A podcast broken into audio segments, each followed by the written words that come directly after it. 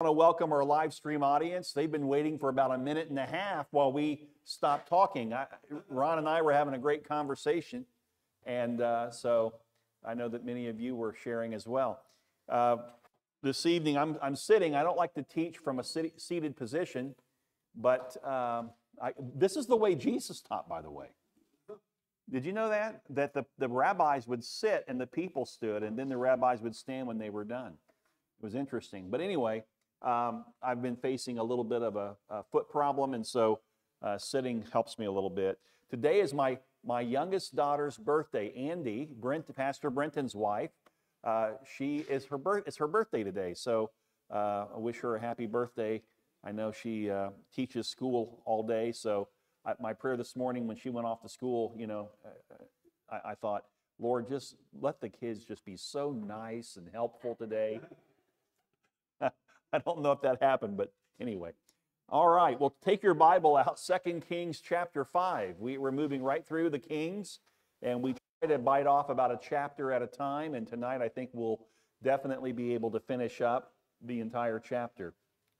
And uh, Sunday was such a wonderful time in the Lord, good worship, just tremendous. And then uh, really appreciated the video that Deb had selected for the veterans uh, just really very moving, very, very good. And, uh, and then we had someone, Ron was sharing with me, who came forward afterwards and received Jesus Christ. And this person was not a spring chicken, a, a little older.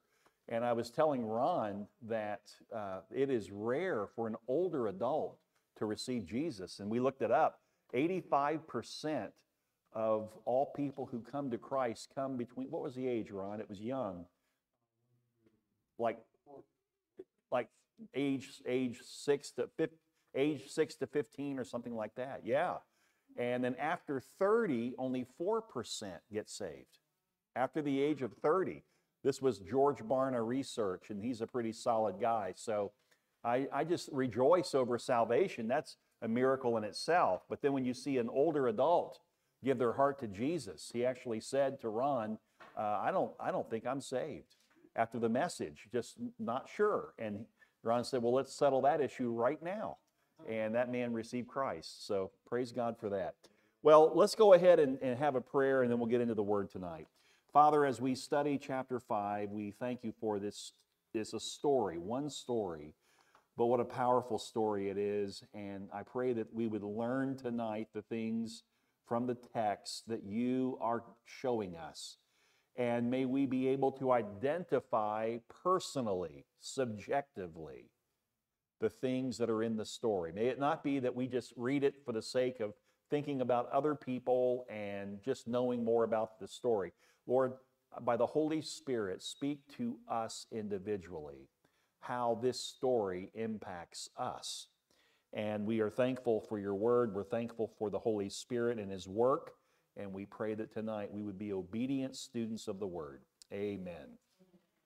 Verse 1, chapter 5 Naaman, commander of the army of the king of Syria, was a great man with his master and in high favor, because by him the Lord had given victory to Syria. He was a mighty man of valor, but he was a leper. Interesting. So, Naaman, it says, was a chief military commander uh, and really, honestly, a persistent enemy of Israel, a commander in the Syrian army. He was a mighty, it says right here in the text, he was a mighty man of valor. Mighty man of valor. Naaman was the chief commander. Interesting. Uh, we don't see that mighty man of valor phrase used often in Scripture. When it is used, it has significant meaning. And his position, his success, made him honorable among his people. And he's a mighty man of valor. The same title was given to Gideon. If you want to write down these just for as Bible students, knowing, doing a little cross referencing, uh, Gideon was, was spoken of as a mighty man of valor. The text would be Judges chapter 6, verse 12.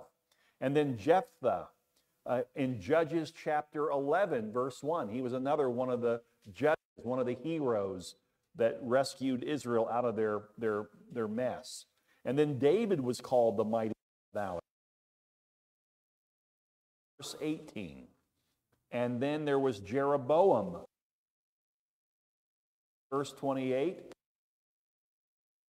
Eliada. He was, uh, that's E L I, maybe. 17.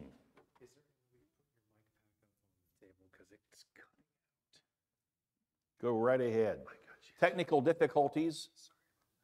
And I, here's what I know for sure I know that it's not Brandon, it's me. he does a great job. I appreciate him. Thanks for correcting that, Brandon. Appreciate it. Uh, we're, we're learning as we go. I've never sat before. I think I was sitting on it and, and it was cutting out on, on us. So, anyway, um, so, so those are the people who in the Bible were mentioned as mighty men of valor. However, interestingly, never until now do we see a non Israelite mentioned as a mighty man of valor. That's very interesting, okay? Now, according to Jewish legend, it was Naaman who shot the arrow that mortally wounded King Ahab. Remember, he was mortally wounded in battle. And they, this is just legend, it's not in the Bible. But Jewish or Hebrew legend has it that Naaman was the one who shot King Ahab. Now, even though this decorated commander had so many things going for him, he also had something that was working against him a devastating reality.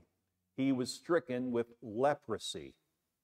In that day, leprosy was a horrible, incurable disease that would slowly bring a person to death. No matter how successful Naaman was in every other area of his life, he was facing an irreversible disease. Now, talk about carrying a heavy yoke. Some of us face physical illness. Maybe we live with chronic physical issues. Um, and that is a yoke that you're bearing. That's a that's an extra. You know, I told Brandon tonight.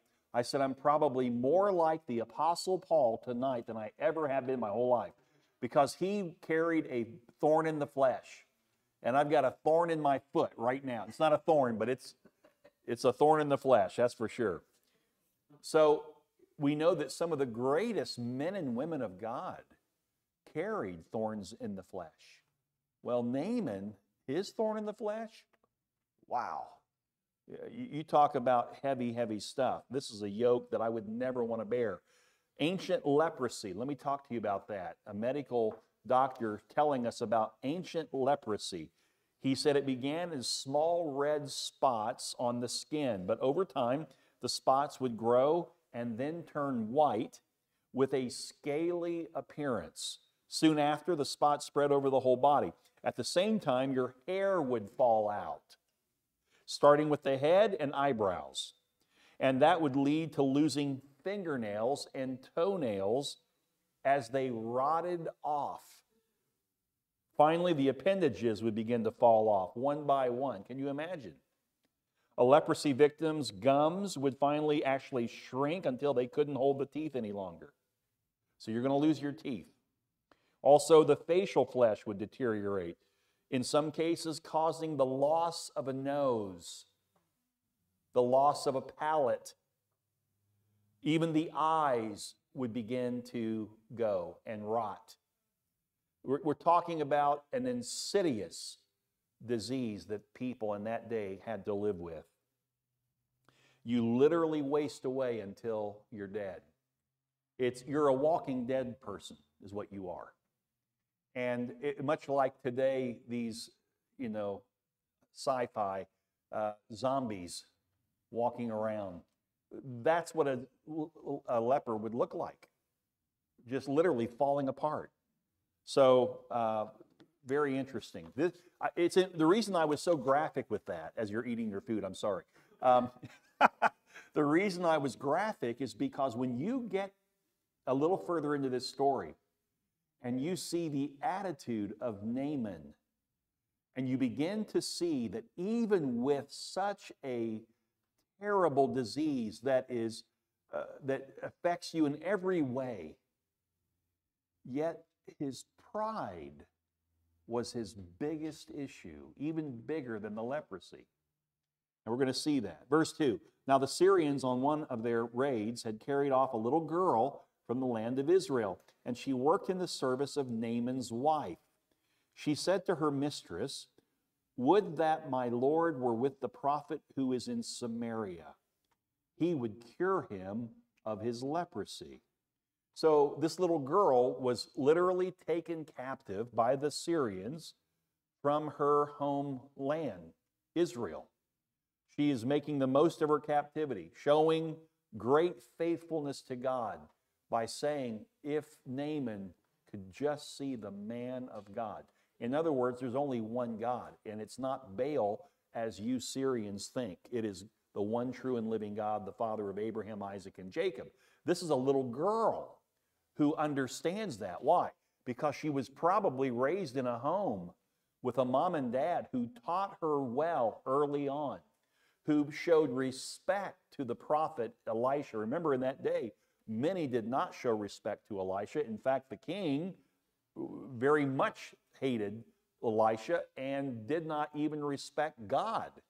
So for this little girl to have this position, this to take this to have this understanding, she was raised right. And now that's not a guarantee, is it? I wish it, I wish I could say that it's a guarantee that if you raise your child right, they're going to grow up and just live for the Lord, be on fire for God, white hot red coal fire. Uh, that's not the case. Every child is unique. Every child has their own will and their own desires and how they want to live. And all we can do as parents and grandparents is pray for them that somehow the light of Christ will shine in their heart, that the light will come on, they'll see the truth of the gospel, and they'll be saved. So don't ever stop praying for your children, but there's no guarantee that your children or grandchildren are going to be turn out a certain way if they're raised a certain way. I, the reason I say that, because I know when I was younger, and I would be in a mixed setting of young adult couples with kids, there would always be also couples there that maybe didn't have kids. I, am thinking of one particular couple. They didn't, they couldn't have kids, at least they at that, up to that point in time, and they were probably in their early 30s and still didn't have any kids. And we would pray for them, and we were hoping and asking God for their for them to be able to bear a child. And uh, but she would say, "Well, I can." She'd watch others raising their kids. Well, I can tell you, I will not do it that way. My children will not. She would go on and on about this, you know and how and then how her kids would turn out and you, you, know until you've had kids you don't really understand and she was still in this idealistic world okay? And uh, of course later she had kids. I mean she started drinking water from the church water fountain and i mean she had kid after kid after kid. She had like four boys three or four boys. So that changed after a while but but but that's why i say this because we can easily think as Christians that if I'm doing this the way I should do it according to Scripture, then there's going to be this result. But the Bible doesn't just talk about predestination and election, it also talks about free will. And man has the ability to go his own path. God does not force any human being to obey him. If he did, if he somehow worked that into our DNA, that we didn't have a choice but to obey him, then he wouldn't really have love for us. Real love is giving the person the opportunity to do what they choose and we still love them. That's what Jesus did. We chose sin through Adam. We sinned. And that's when God came after us, sending his son to die for us. While we were yet sinners, Christ died for the ungodly. Isn't that wonderful? So, so uh, just getting off here a little bit, but I just think it's important that we understand this little girl was raised right, and it stuck at an early age. She was pointing this this uh, wife of Naaman to to God through the prophet Elisha. So, uh, verse 4 So Naaman went in and told his Lord, Thus, he's speaking to his king, Thus and so spoke the girl from the land of Israel. And the king of Syria said, Go now, I will send a letter to the king of Israel. So he went, taking with him 10 talents of silver, 6,000 shekels of gold, and 10 changes of clothing. That tells us that the king saw Naaman as a mighty man of valor. The king saw Naaman as honorable. He was irreplaceable. And he was going to do whatever he could to help Naaman uh, be healed. In verse 6, and he brought the letter to the king of Israel, which read, When this letter reaches you, so this is the king writing a letter to uh, the king of Israel. When this letter reaches you, know that I have sent to you Naaman, my servant, that you may cure him of his leprosy. And when the king of Israel read the letter, he tore his clothes and said, Am I God to kill and to make alive, that this man sends word to me to cure a man of his leprosy? Only consider and see how he is seeking a quarrel with me. The king of Israel thought he was saying things like this in order to stir him up into battle. And here's the, here's the sad uh, or the sad part about this is the king of Israel did not believe in God. He had totally forgotten God. So he's thinking, this guy wants me to heal. I can't heal. Okay, that's right, you can't, but you know who can. Well, evidently, he didn't want to consider the God who could. That's how far Israel had drifted under uh, poor kings for decades. Okay? So, um, he's not sure what to do with it. Uh, in all likelihood, Second Kings is not arranged in chronological order. First of all, this letter would never come to the king of Israel if things were hotly contested, because that would just, you know, that'd be the spark that lights the fire, okay, against each other. The, uh, Second Kings is not paying as much attention to chronology as they are to events that matter. So it was probably in a period of time when there was a sense of peace between Syria and Israel. And that's why the king of Israel said, What's he trying to do? You know, start a war? He's starting a quarrel with us. So evidently at that time there was no quarrel. Okay? Uh, now, when the king of Israel read the letter, he was very upset. And let me tell you, give you a couple of reasons why. First, it was obviously out of his power to heal Naaman's leprosy, so he's frustrated. I can't do anything about this. Secondly, he had no relationship with the prophet of God. In, in prior chapters, we know that uh, he did not have respect or honor for the prophet of God. And so he didn't even consider that. That's pretty sad. He thought the king of Syria was picking a fight. Now, verse 8 But when Elisha, the man of God, heard that the king of Israel had torn his clothes, he sent to the king, saying, Why have you torn your clothes? Let him come now to me, that he may know that there is a prophet in Israel. Wow, I love Elisha's gentle rebuke of the king of Israel. This is very good. Basically, what Elijah is saying here to the king is, Why is this a crisis to you? Our, our God can easily handle this matter with the Syrian commander. Oh, oh, that's right. You don't believe in our God. Interesting. Okay? And so Baal is your God, and you know Baal can't do this.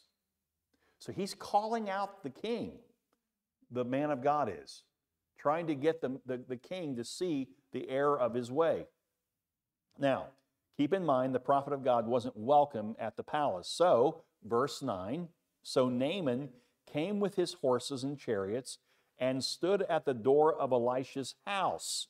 He's just outside the door, okay? And Elisha sends out a messenger to him. Go and wash in the Jordan seven times, and your flesh shall be restored, and you shall be clean. But Naaman was angry and went away, saying, Behold, I thought that he would surely come out to me and stand and call upon the name of the Lord of his God, and wave his hand over the place and cure the leper. And not Abana and Phar- Pharpar, the rivers of Damascus, are not they better than all the waters of Israel? Could I not wash in them and be clean? So he turned and went away in a rage. Interesting. Naaman took the time to travel all the way to the home of Elisha, yet Elisha refused to give him a personal visit. He simply sent out his servant to instruct Naaman how to be healed.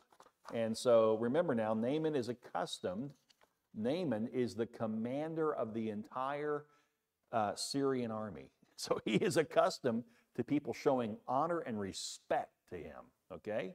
Even though he's a leper, okay, you show respect. So here, Elisha sends out a servant to give him the message. Uh, also, remember just how insidious the disease is. This is obviously a test from the Lord. You've got probably the worst disease a person can have, a lingering disease that ends in death. And yet you were offended because this man of God did not come out and address you personally. You're offended because his instructions for healing are that you wash in the river Jordan. And the Jordan River, compared to the rivers in Syria, was a filthy, polluted river. Much better rivers over in Syria. So he's full of himself. This is a king who has leprosy. His future is dim, and yet his pride is his real problem. That's even a bigger problem. And it shows up big right here in the text. Uh, verse 13 But his servants came near and said to him, My father, it is a great word the prophet has spoken to you. Will you not do it? Has he actually said to you, Wash and be clean? So interesting that his servants call him father. Him being a commander, he probably ordered them to call him that. He probably wanted them to respect him in that way. But it also could be that they had such respect for him. Because remember now, he's the only Syrian who was a mighty man of valor. So they didn't mind being under him as a father would be over, or a son would be under his father. Uh, but interesting what they say to him. Uh, you have to give the servants uh, some credit here that they would speak boldly to their master. He's leaving in a rage, and they're like, You think that's the right thing to do? Uh, they use brilliant logic, by the way. If Elijah had asked Naaman to sacrifice a thousand animals to be healed, he wouldn't have hesitated. What was such a big deal washing in a river seven times? Pride. Pride. And these guys basically said, without saying it, uh, why would you not do what he asked you to do? It's much simpler what he's asking than if you had to kill a thousand ram. Now, they didn't say that, but that's essentially what they're trying to get the point across. Verse 14 So he went down and dipped himself, and that means to actually lower yourself completely under the water. Dipped himself seven times in the Jordan, according to the word of the man of God. And his flesh was restored like the flesh of a little child, and he was clean. Now, this is interesting because even in our day, when we have an issue that we're facing, it doesn't have to be physical, it could be a financial issue, it could be any kind of an issue, relational issue. And someone gives us advice, and it's biblical. I mean, it's good advice, but it doesn't seem like the most expedient way, or it doesn't seem like it's the most modern way to handle the issue that you're facing. And you say, man, I can do better by just going over here and, and you've got your own plan. You've got your own way of God helping you. Is anybody in the room identifying with this? And it's not that we set out, if somebody said, oh, so you, you, are smarter than God, you're to you're to tell God how he has to help you. You would say, oh my goodness, no, I would never want to be like that. But we do it all the time. We resist, we reject possibly someone that God has sent to us with His Word to help us. But because it's somebody that's not in a position of prestige, they don't have a degree behind them, they don't seem to have the reputation in the community, we don't listen, we ignore it, we go over to somebody else. That's why ministry is such an effective tool and it's such a blessing of God that He would allow all of His children in the church to be called ministers. Not just those who are degreed, not just those who have all the training or have all the experiences in a certain way. Did you know that you are called a minister in the Bible? He gave some to be apostles, prophets, evangelists, pastors, and teachers for the equipping of the saints for the work of ministry. He wants the saints to minister. So, so this week, when somebody says to you, or in the next month, somebody says, Tell me about your church. You say, Well, we just have, we have like, you know, in Sunday morning, we have like 200, 250 ministers. What? How in the world can you afford to have 250 ministers? Oh no, the church, the people, we're the ministers. That'll blow their mind. They've been so conditioned to think that the ministry is done by the paid staff. The ministry is done by the volunteer staff. But it's a small number of people who do all the ministry for the mass. No, no, that's not biblical. That's not the early church. The early church, everybody ministered to everybody. And so that was offensive to Naaman that he would send out a servant to tell me what to do. You're the guy, you're the man of God. We heard about you all the way in Syria. That's how much how well known you are.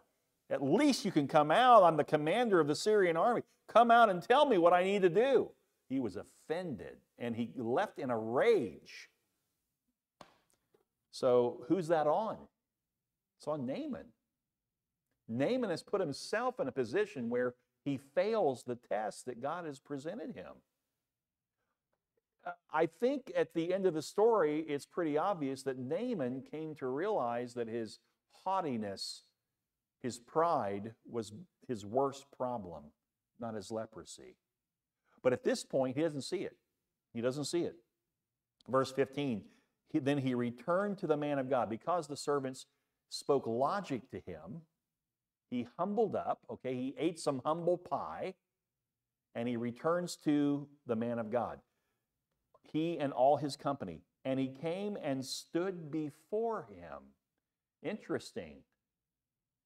The man of God, Elisha, the reason he didn't go out the first time was because God told him not to go out.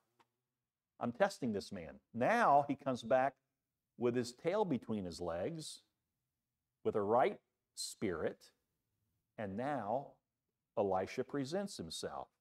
And he said, Behold, I know that there is no God in all the earth but in Israel. How would he know that? Because you just had me wash seven times in a filthy river to get rid of a filthy disease, and the filthy river cleansed me completely. Only God could do that. It'd be like asking somebody to go out and drink muddy water out of a ditch in order to, to get a good drink of water. Uh, nobody would ever do that unless God said, do it. And if God says do it, then he can use any water, right, to perform what he chooses to do. Remember the woman with just the little vial or the little flask of oil that her husband used when he was living for anointing? And now she pours that little flask, pours and pours and pours, and the two boys keep bringing bigger vats, bigger jars, and they just, the oil keeps flowing until the last jar is completely filled to the brim and then the oil stops flowing.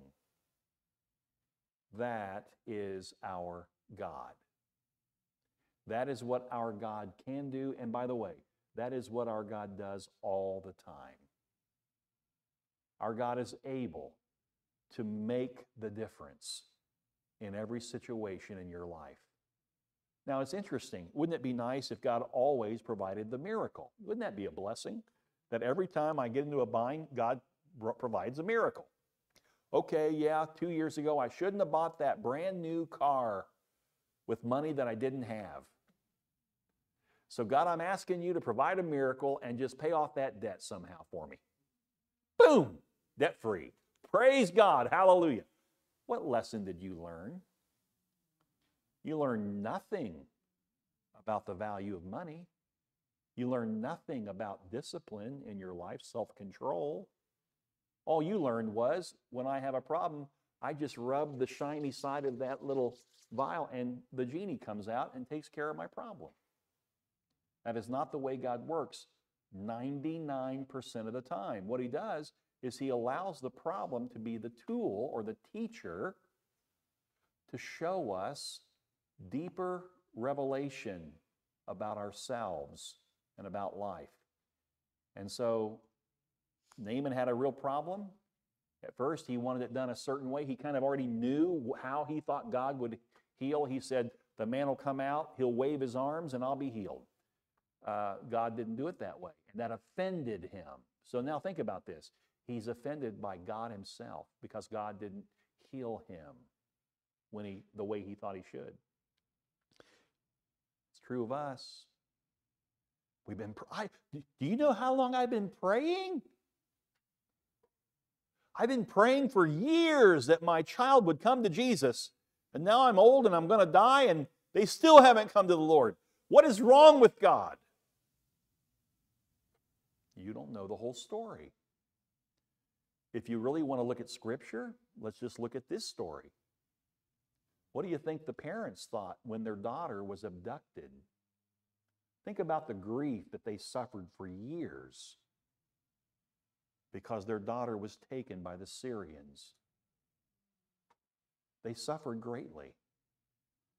Yet they didn't know and didn't understand that even through the pain of this life, that God can still come and use the messes. He can use the tragedies.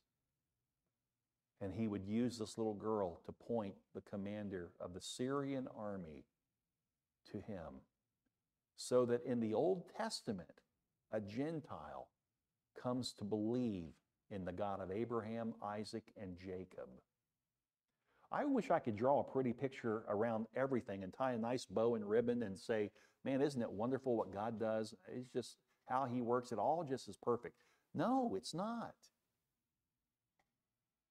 A parent that loses a child. Yeah, the child is with the Lord, that's true, but that parent is going to go forward for a long time remembering the loss, feeling the loss that loss will affect them in so many ways. Now, does, can God help them with that? Can God help heal them of the loss? Yes, He can. But they'll never, ever forget what happened. That's not a pretty bow on the story, is it? So, this is where we as believers have to trust God and know that one day when we're in heaven, all things will be revealed to us that we don't know now. But right now, all we do know from Bible, from the Bible, is that God is good. It doesn't say God does good, as if he could do good and, and then he doesn't, he's not always good. Sometimes he's good, sometimes he's not. No, no. It says he is good. That's his nature. Not a good like we might see somebody as good. The person we see as good, they have an ugly side too. Everybody does. Amen? God has no ugly side. So then, therefore, whatever the story is that we're hanging up on that is frustrating us and, and, and we're hurting over it, rather than let that play out and the enemy use it to, to, to, separate us from a loving God, what we need to do is just trust that the Lord knows, and I'm never going to get the answer here on this side of eternity. It's just not going to make sense to me, and that's okay. By the way, you're not alone in that. Believe me, many people have had things happen to them that they still to this day don't have all the answers for. But that's why we trust God. That's why we walk in faith because we don't have all the information. We can't put it together logically. but we trust him. Amen? So important that we see ourselves in Naaman because we're really not far from him. Verse 15 Behold, I know that there is no God in all the earth but in Israel. He knew that because God did the unexplainable. Okay? Uh, verse 17 Then Naaman said, If not, please let there be given to your servant two mule loads of earth from now for from now on oh i'm sorry uh, so then he wanted to make a he wanted to uh, obviously he wanted to um, verse 15 let's go there then he returned to the man of god and he and all of his company and he came and stood before him and he said behold i know that there is no god in all the earth but in israel so accept now a present from your servant but he said, As the Lord lives before whom I stand, I will receive none. Elisha wasn't going to have it. He didn't want to receive anything from this man. We don't really know why, okay? Uh, it doesn't tell us why he resisted taking a gift from the man that he was able to help. Maybe, maybe because God told him not to. Uh, there are times as a minister that I'll do a wedding or a funeral, and there are times where people will want to give me uh, an honorarium for doing it. They want to bless me with financial gift. And there's times I've taken it, and then there's other times I have not taken it, and I wouldn't take it. And at times it made people mad that I didn't take it, but but that's okay. Uh, there's times where I sense God saying, "Don't, no." And so we don't know the story behind why he didn't. But we do know that Naaman did the right thing. He wanted to bless this man of God because he was healed. Okay, that's, that's a good thing.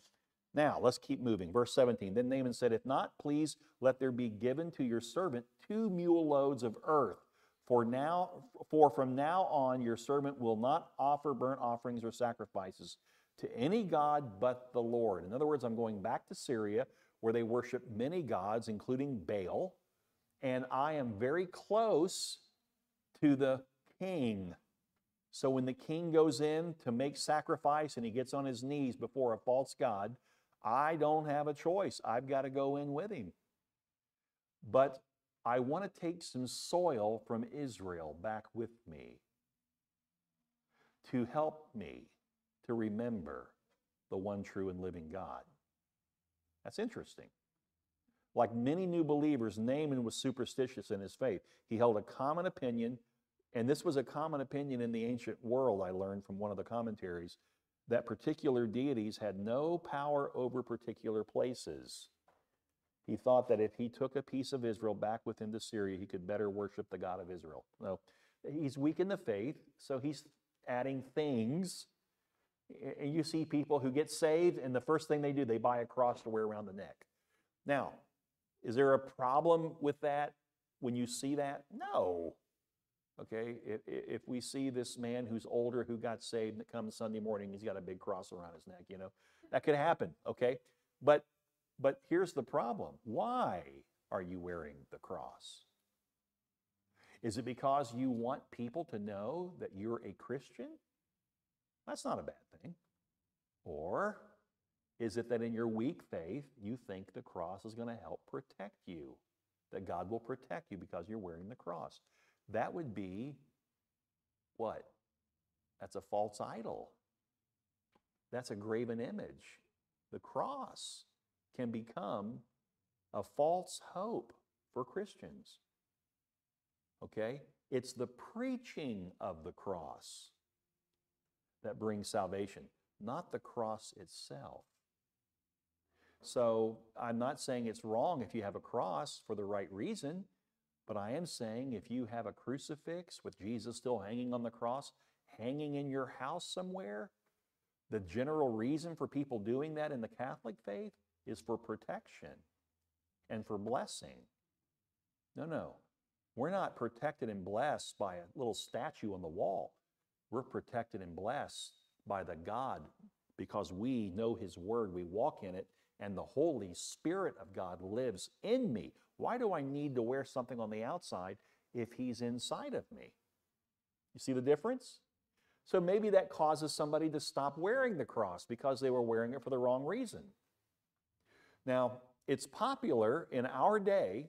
Uh, maybe maybe 15 years ago it was more popular than it is today. I don't know. I've, I haven't watched NFL football in years. Um, but there was a time when in college and NFL football and other sports too, you'd see the guys wearing the cross earrings. You'd see them with a big gold cross around their neck after the game doing an interview. And it became popular. So you had guys who probably didn't know the Lord truly, who were wearing a cross because they wanted to be associated with that culture. That's a wrong reason. Know why you would have a cross around your neck. And if it's for any other reason than just being a witness for Jesus and opening a, it opens a chance, it's an opportunity for me to speak. If somebody goes, Oh, you're wearing a cross, are you a Christian? Yes. Take the, take the cross, flip it around the backside, and now talk to them about Jesus and from the Word. Amen? You see what I'm saying? Okay. In this matter, may the Lord pardon your servant when my master goes into the house of Rimmon, Rimmon to worship there, leaning on my arm, and I bow myself in the house of Rimmon. When I bow myself in the house of Rimmon, the Lord pardon your servant in this matter. And, and Elisha's response was, Go in peace. He didn't say, Yes, I will, or No, I will not. He just said, Go in peace. In other words, I think he's saying, God's going to instruct you when you get in those situations. Yes, you no longer worship the God of your king, but when you go into those situations, uh, God will show you what to do. Or maybe God's going to say to him, uh, I need to tell the king I no longer worship that God. Who knows? I don't know what the Lord's going to say to him. But, but Elisha doesn't give him this false hope that it's okay to do what he's doing. Okay? That'd be like the person who gets saved. They were an alcoholic. They get saved. They're going to AA, and God's helping them, and they've been sober now for a year. And they say, Wow, praise God. I'm going to go out and start ministering in the bars. Uh, wrong guy. Uh, we do need people who can go and minister in difficult places. You're not one of them because the, you'll be overtaken. Satan will use that to overtake you. We have to know where God's called us and stay away from the places He hasn't. And if you say, Well, I, I just feel like God can really use me in this, okay, here's what you should do run it by your spouse. Nobody knows you better than your spouse. Run it by a godly friend that you're in accountability with. Run it by your Sunday school teacher that you have built relationship with, whatever the story is. Because sometimes we can't see the truth. We can't see the forest for the trees, and we'll put ourselves in a situation we have no business being in. Amen? Okay? So God's going to probably deal with uh, Naaman in his own way. Verse 18, in this matter, okay, so he said, go in peace. Um, some commentators uh, believe that Naaman asked forgiveness for his previous idolatry in the temple of Rimmon, Rimmon instead of asking permission for future occasions. I, the, the, the text doesn't render that, so I can't believe that that's true.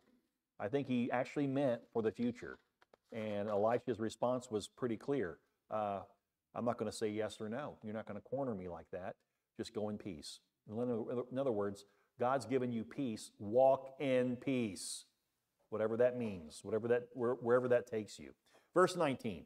But when Naaman, the latter part of the verse, but when Naaman had gone from him a short distance, Gehazi, the servant of Elisha, the man of God, said, See, my master spared this Naaman to Syria, uh, the Syrian in not accepting from his hand what he brought.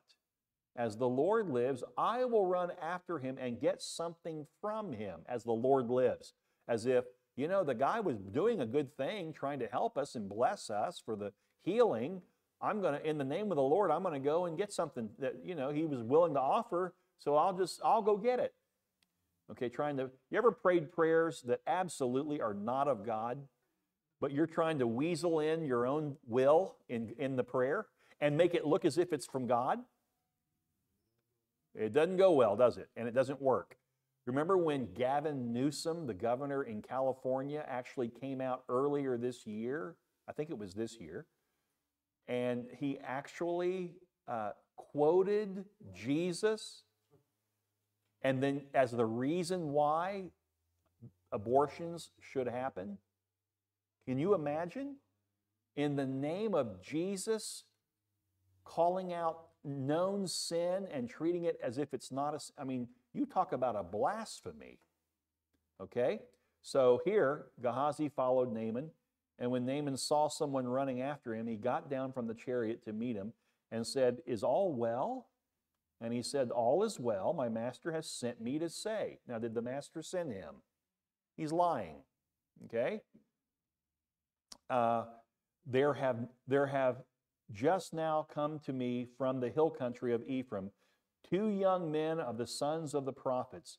Please give them a talent of silver and two changes of clothing. Did he make that up? It doesn't say that he made that story up. But if he just made up the story that his master sent him, you can pretty much guarantee he made it up, even though the text doesn't say that. And Naaman said, Be pleased to accept two talents. And he urged him and tied up two talents of silver in two bags with two changes of clothing and laid them on two of his servants. And they carried them before Gehazi. By the way, when Naaman came to Elisha to begin with, with leprosy, he came with an entourage. He, he's the commander, he's not coming alone. By the way, why would he need an entourage other than the fact that he was the highest official in the land? Because what he brought in all the gold and silver that he brought from the king would equal in that day, it would have been like 1.2 plus million dollars. That 3.8? Good. That, that's in our modern day. Good. Uh, the 1.2 came from a commentary, and that guy's older, so that shows you what's happened in America, you know. Then, so, so this guy was loaded, and he wanted to bless the man of God for the healing. Um, and so now, this Gehazi is lying, and he wants to get some of it. And so Eli, or Naaman says, I'll, "Look, I'll give you two talents." And I'll also give you some change of clothing, two pairs of clothing. And he laid them on two of his servants. Now that's interesting. How much is two talents? I don't know. But I know it takes two servants to carry it, because that's what he said. He laid the two talents on two servants along with the clothes. So they're loaded down, okay? By the way, uh, each talent weighed, if it's gold and silver, it weighed approximately, each talent, each bag of either gold or silver, weighed approximately 120 pounds. So 240 pounds, not including the clothing, two, two outfits. Okay, and when he came to the hill, he took them from their hand and put them in, in the house, and he sent the men away, and they departed. So the, the servants carried him up to the top of the hill, and he took them in the house, and then they all departed. So Gehazi was shocked that his master refused to take anything from a, such a wealthy, influential, and grateful man. He figured that somehow maybe we should try to get some of that. But then again, now we know it was probably self centered because he's lying to Naaman in order to get it. Uh, he probably, maybe, maybe Gehazi thought God would bless him with these things because of what his, his master had done. Uh, but this was not God's blessing. This was Naaman, or this was uh, Gehazi acting on his own. You know, you know what we would do with that? We'd say, oh, well, look, I only asked for a talent. He gave me two. That had to be the Lord. That'd be like you going out, men, uh, and uh, wanting to buy a 26 foot vessel. And you know you're looking at eighty to hundred thousand dollars, whatever it is, and then somebody has one that's only a year old. The spouse died, and the wife wants to get rid of it. She'll sell it to you for fifty thousand. It has to be the Lord at that price. Same stuff. Okay? And it didn't get Gehazi very far. In fact, it ended pretty poorly for him. Verse 25 He went in and stood before his master, and Elisha said to him, Oh my goodness, boy, you don't want to mess with a man of God. Where have you been, Gehazi? Sound like the, in God in the garden talking to Adam? Where have you been? And he said, Your servant went nowhere. Lie. But he said to him, Did not my heart go when the man turned from his chariot to meet you? Ooh, he has specific details of what happened. Was it a time to accept money and garments, olive orchards and vineyards and sheep and oxen and male servants and female servants? In other words, evidently there were times where God allowed Elisha to take those things and he would take them and either use them for the school of prophets or he would distribute it to the people. But this was not one of those times. He would not take anything. And so Gehazi is being called out. I mean, can you imagine standing there hearing this from Elisha? He knows in detail what you did, and now he's correcting you. This was not one of those times. Now, uh, let's just move on here, get to the end here. Verse 27 Therefore, the leprosy of Naaman shall cling to you and to your descendants forever. So he went out from his presence a leper like snow. Wow. Wow. This story reveals a pagan who is cured of leprosy by faith. And it also shows an Israelite who, by an, a dishonorable act, gets that leprosy. The Syrian, the Gentile, is healed and comes to know God. The Israelite, who has known God his whole life, who's walking closest to the man of God, his servant, and he ends up with leprosy. Just because you have history with God, your parents knew the Lord, you were raised in the church, you've always served the Lord in the church, blah, blah, blah, blah, blah, does not guarantee that there will not be trial and suffering for you if you are disobedient. And that there will not be trial and suffering for you if you are obedient. In this case, Elisha could have been a very wealthy man. And God said, Don't touch it. Don't. So, you know, the more we study the scripture, the more we realize there's no pat answers. There's no, not everything is just black and white answer. And, but one thing's for sure we need to line up with scripture. That's what this story tells us. All, the whole story is hinged upon obeying the man of God. Because by obeying the man of God, you're obeying God. And when you don't obey God, you get no healing, you get no help, you get you're on your own. When you obey God, God is able to use that and work through you and work with you and able to help others. Uh, just a beautiful story. Any questions about the story at all? Anybody have any questions? Story of Naaman? Yes.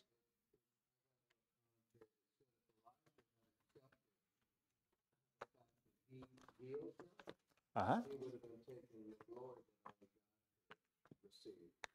Yeah, that's possible.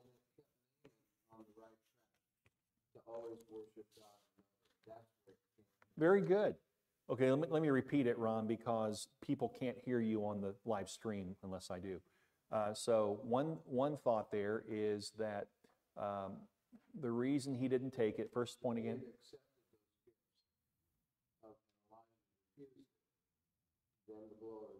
Yeah.